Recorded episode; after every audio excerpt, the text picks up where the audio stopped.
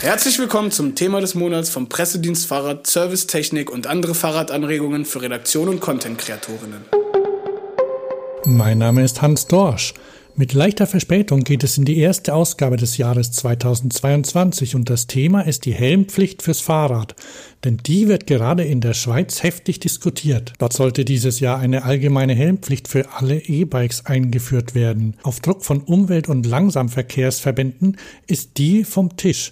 Dafür soll es jetzt eine Helmpflicht für Jugendliche von 12 bis 16 geben. Ich habe Annette Feldmann und Thomas Geisler aus der PDF-Redaktion eingeladen und spreche mit Ihnen über die Argumente dafür und dagegen. Zum Einstieg frage ich beide erstmal, tragt ihr eigentlich einen Helm?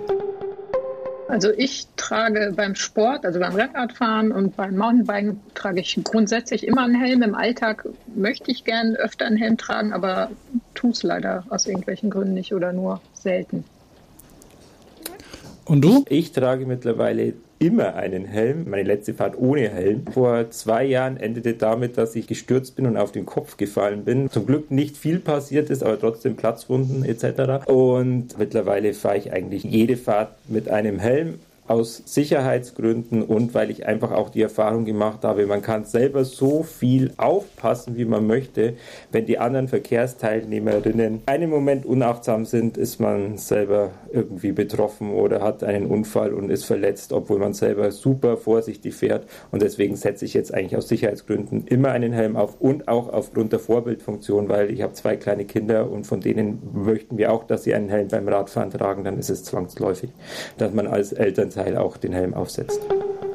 Wenn jetzt du, Thomas, einen Helm trägst, wärst du dann grundsätzlich für eine Helmpflicht? Fürs E-Bike zum Beispiel? Weil beim E-Bike ist es so, das ist ja schneller als ein normales Fahrrad und es gab Untersuchungen dazu, dass da mehr Unfälle passieren. Bist du dann, wärst du für eine Helmpflicht bei E-Bikes? Nein, muss ich ganz ehrlich sagen. Eigentlich bin ich gegen eine Helmpflicht, weil ja eine Helmpflicht würde viel zu viele Leute und vor allem auch E-Bikerinnen vom Radfahren abhalten, weil man ja von vornherein so das Gefühl hat, Radfahren ist gefährlich und auch E-Bike fahren ist gefährlich und deswegen bin ich eigentlich gegen eine Helmpflicht, auch wenn ich selber sehr, sehr, sehr viel Helm äh, trage. Und wie siehst du das, Annette? Ich sehe das gegenteilig. Ich finde, eine Helmpflicht, also für E-Bikerinnen, ähm, würde die Helmtragequote steigern. Also ich bin durchaus dafür. Und es sind ja vor allem ältere Menschen, die aufs E-Bike steigen. Und das sind dann gerade die, die auf den Kopfschutz verzichten. Und ich finde, äh, die sind öfter mal unsicher und die bräuchten dann eigentlich den Kopfschutz. Ich sehe das tatsächlich an meinen Eltern oder an meinem Vater. Der sagt dann immer, also er sei ja so gut im Straßenverkehr, er kennt sich so gut aus, er kann das alles, er kann so toll fahren, er bräuchte keinen Helm, aber dann kommt genau das, was Thomas eigentlich gerade gesagt hat. Äh, da braucht jemand anders einfach mal äh, zur Seite zu gucken, ihn nicht zu beachten. Und genau deshalb bin ich für eine Helmpflicht, weil wenn sie dann käme, dann würde der Helm getragen und die Köpfe besser geschützt. Ich finde es einfach schwierig, wenn man jetzt nur die Helmpflicht für E-Bikerinnen einführt. Wie, wie kontrolliert man das in der Praxis? Wer jetzt mit dem E-Bike unterwegs ist? Gerade die E-Bikes sind ja jetzt, werden jetzt darauf ausgelegt, die Systeme werden mehr integriert. Man hat, man sieht teilweise den Motor nicht mehr, man sieht teilweise den Akku nicht mehr. Wie will man das in der Praxis überhaupt dann kontrollieren? An was macht man das fest? Oder geht man dann sogar in die Richtung, man macht es an der Geschwindigkeit fest? Wer mehr als 25 kmh fährt, muss, muss einen Helm tragen, weil es zu gefährlich gefährlich ist. Dann wiederum müssten Rennradfahrerinnen auch Helm tragen, bräuchten die auch die Helmpflicht. Bei den E-Bikes ist es ja so, dass die S-Pedelecs eine Helmpflicht haben. Das heißt, wenn ich ein schnelles Pedelec habe, die in der Schweiz ja weiter verbreitet sind als bei uns, dann muss ich sowieso einen Helm aufsetzen. Das macht dann wahrscheinlich auch Sinn in dem Fall, oder? Wenn ich vom Motor bis 45 Stundenkilometer unterstützt werde, das ist ja schon ganz schön schnell, ne? Genau, und das ist auch sinnvoll, weil das S-Pedelec zählt ja auch nicht mehr als Fahrrad. Das zählt ja als Kleinkraftrad und dann hat man ja gleich die ganzen rechtlichen anderen Anforderungen, die man auch an ein Mofa stellt. Und dann, wenn man natürlich mit 45 km/h oder man kann ja auch noch schneller fahren, da hört ja nur die Motorunterstützung auf, unterwegs ist, dann macht es natürlich Sinn, hier auch eine Helmpflicht zu haben, weil es ja auch in Richtung Kleinkraftrad dann geht. Aber deswegen ist es ja gut, dass das E-Bike noch als Fahrrad zählt. Und da sollte man auch nicht dran rütteln und dann auch dieselben rechtlichen Voraussetzungen wie beim Fahrrad haben. Wie ist es denn mit Argumenten, die jetzt die, diese Verbände in der Schweiz vorbringen? Da gibt es ja erstens immer das Argument, okay, bringen wir erstmal die Infrastruktur in Ordnung. Also schauen wir, dass das Radfahren an sich sicher wird, zum Beispiel durch getrennte Fahrradwege. Dann gibt es noch Tempo 30, also die Geschwindigkeit aller Fahrzeuge auf der Straße zu minimieren. Und der holländische Griff im Auto, um die Gefahr des sogenannten Doorings zu vermeiden, würden die nicht ausreichen? Annette, was meinst du? Ich finde, sie wären oder ein guter Schritt und auch ein sehr wichtiger und äh, dringend nötiger Schritt. Aber ich finde nicht, dass man sagen kann, äh, ich trage oder wir tragen keinen Helm. Äh, erstmal muss die Mobilitätspolitik oder die Infrastruktur besser werden. Es geht ja im Endeffekt um den eigenen Kopf dann und steht hinterher auf dem Grabstein auch das äh, Lieblingszitat, er hat halt die Tür aufgemacht, obwohl ich im Recht war. Ein Argument gegen den Helm ist ja bei vielen Leuten auch zerstört die Frisur, ist lästig, sieht doof aus. Ist das so? Sind alle Helme hässlich, unpraktisch? Schwitzt man darunter? Nein.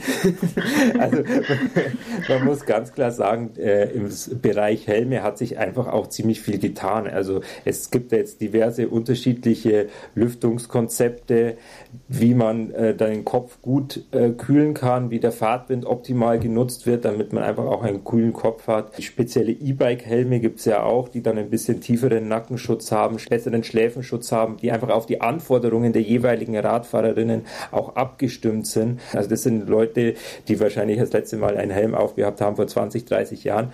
Und äh, da muss man einfach auch gucken, dass äh, bei der Beratung einfach mehr pro Helm auch passiert. Also gerade im Fachhandel, dass der Helm mehr mit angeboten wird und da auch gute Argumente pro Helmtragen geliefert werden und dass auch hier vernünftig beraten wird und auch gute Modelle dann in den Fokus gestellt werden.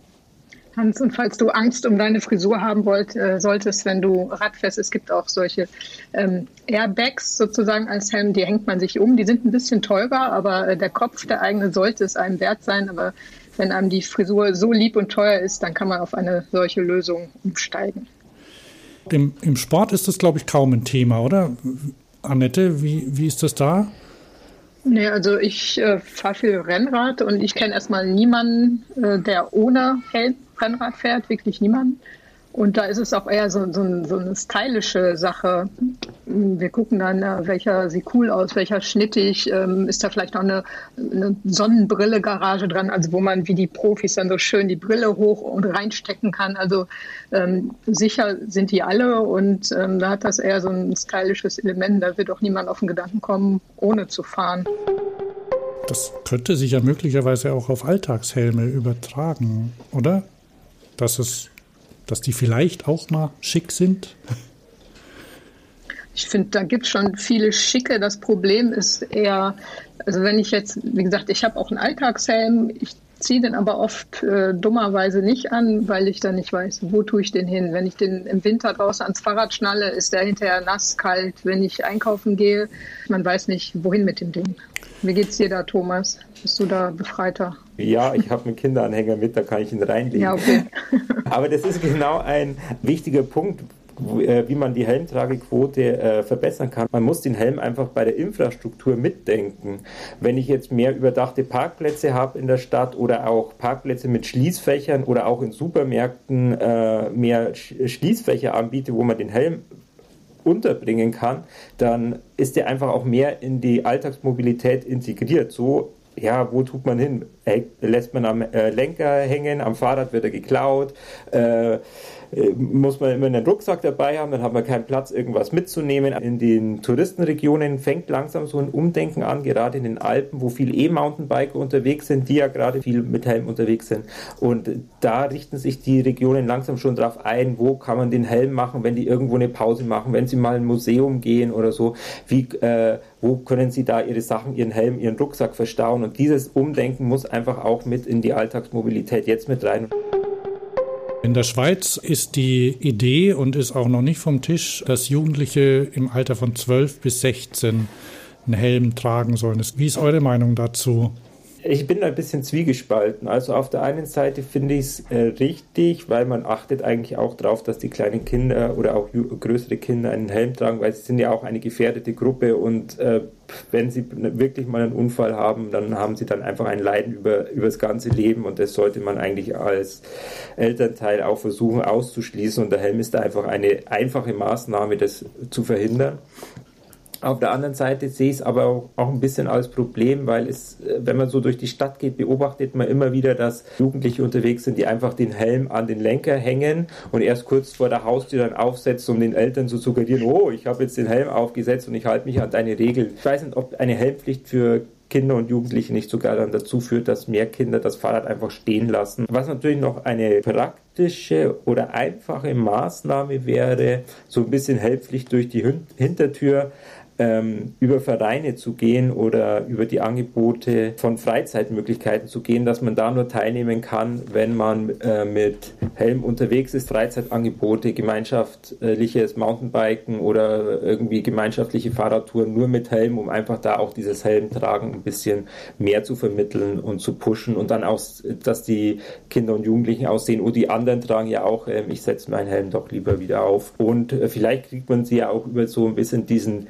technischen Aspekt. Ich habe mal den schönen Spruch gelesen, dein Smartphone gibst du ja auch eine Schutzhülle, warum nicht deinem Kopf? Vielleicht kriegt man so, aber ich glaube in der Helmpflicht, das wäre eher kontraproduktiv. Also ich bin eigentlich für eine Helmpflicht für Kinder und Jugendliche. Das fände ich ganz gut. Äh, ob man ob die jetzt rebellieren oder nicht, gegen irgendwas rebellieren sie immer und gegen die Gurtpflicht rebelliert auch keiner mehr. Aber ich bin auch keine Mutter und muss das nicht aushalten. Ähm, irgendwann diskutieren die dann auch nicht mehr drüber und dann bleibt der Helm halt äh, irgendwann an. So ein Helm schützt ja dann, wenn es zum Unfall kommt. Es gibt aber zum Beispiel im Auto mittlerweile ziemlich viel Fahrassistenzsysteme, die quasi vor Unfällen schützen. Am, am Fahrrad kommt das auch langsam. Ich kann jetzt aus eigener Erfahrung erzählen, dass ich äh, kürzlich ein System ausprobiert habe in, in Holland. Das funktioniert so ähnlich wie ein Spurassistent. Das heißt, es ähm, hält das Rad in der Spur, wenn ich kippelig fahre und richtet sich tatsächlich in dem Fall wieder an ältere Menschen, wo ja die kognitiven und motorischen Fähigkeiten einfach abbauen, muss man so sehen, die aber in in den Niederlanden einfach nicht aufhören wollen, Fahrrad zu fahren. Und dann, dann setzen die sich aufs E-Bike und da gibt es tatsächlich sehr viele Alleinunfälle auch. Was haltet ihr von solchen Möglichkeiten? Ich finde es ganz interessant und spannend. Und es gab mal so ein Forschungsprojekt an der TU in Kaiserslautern äh, die da verschiedene Möglich Befragungen durchgeführt haben und Möglichkeiten, was alles möglich wäre. Es ist halt auch so ein bisschen eine Politik der kleinen Schritte, würde ich einfach mal sagen. So das automatische Licht am Fahrrad, Tagverlicht ist ja jetzt schon an vielen Rädern möglich. Das ist einfach so eine kleine Maßnahme, die die Sicherheit schon mal erhöht. ABS kommt jetzt langsam, gibt es ja jetzt schon an einigen Modellen und durchs E-Bike, dadurch, dass ja der Akku da mit dabei ist und schon mal eine Stromversorgung auch da ist, ist gibt es eigentlich noch viel mehr Möglichkeiten, das zu nutzen. Auf der anderen Seite ist es halt ein immens hoher Entwicklungsaufwand, der auch mit hohen Kosten verbunden ist, der dann die Produkte natürlich am Anfang erstmal auch wieder teurer macht. Ich habe zum Abschluss noch was gefunden und zwar vom dänischen Verkehrssicherheitsrat. Die haben vier Tipps zusammengetragen, die das Helmtragen leichter machen sollen. Ich zähle sie einfach mal auf. Nummer eins, kaufe einen schönen Helm, der gut passt. Nummer zwei, hänge ihn in die Nähe deiner Kleidung oder deines Fahrrads, damit du ihn nicht vergisst. Nummer drei, hänge ihn an dein Fahrrad, wenn du einkaufst. Und Nummer vier, hab einen Kamm in der Tasche, um deine Haare in Ordnung zu bringen, wenn du ankommst. Den Kamm muss man doch auch in der Tasche haben, wenn man den stürmischen Gegenwind hat ohne Helm. Zerstörte Frisur. Also. Oh. Okay, siehst, dann, dann ist der quasi sowieso notwendig. Dann könnte ja da was draus werden. Ich bedanke mich bei euch für das Gespräch. Vielen Dank und bis zum nächsten Mal. Bis zum nächsten Mal. Danke dir. Ciao. Das war's für diese Folge. Der Pressedienst Fahrrad hat natürlich Informationen zum Thema Helm auf der Website. Die Links dazu finden Sie in den Show Notes und unter pd-f.de. Und der PDF ist auch persönlich für Sie da. Wenn Sie einen Beitrag zu einem Thema planen, noch Fragen haben, Ansprechpersonen für ein Interview suchen oder ein Fahrrad oder Zubehörteil testen wollen, wenden Sie sich einfach an das Team. Die E-Mail-Adresse und die Telefonnummer finden Sie ebenfalls in den Show Notes oder auf der Website. Mein Name ist Hans Dorsch und ich verabschiede mich bis zum nächsten Thema des Monats.